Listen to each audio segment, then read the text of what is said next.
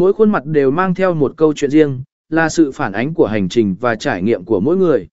Đằng sau những đường cong, nếp nhăn và dấu hiệu của thời gian, có một vẻ đẹp đích thực đang chờ được khám phá. Vẻ đẹp trong mắt không chỉ là vẻ ngoại hình bên ngoài mà còn là sự tự tin, sự dũng cảm và sự tỏa sáng từ bên trong. Bài viết này sẽ khám phá và tôn vinh cái đẹp đặc biệt này, ẩn sau những khuôn mặt đa dạng. Cái đẹp trong từng tấm ảnh. Trước tiên, để thấy và hiểu rõ sự đa dạng và cái đẹp trong mắt, chúng ta cần thay đổi cách nhìn. Đừng chỉ tập trung vào các tiêu chuẩn đẹp mẫu quy định bởi xã hội, mà hãy mở rộng tầm mắt và trân trọng sự đa dạng của con người.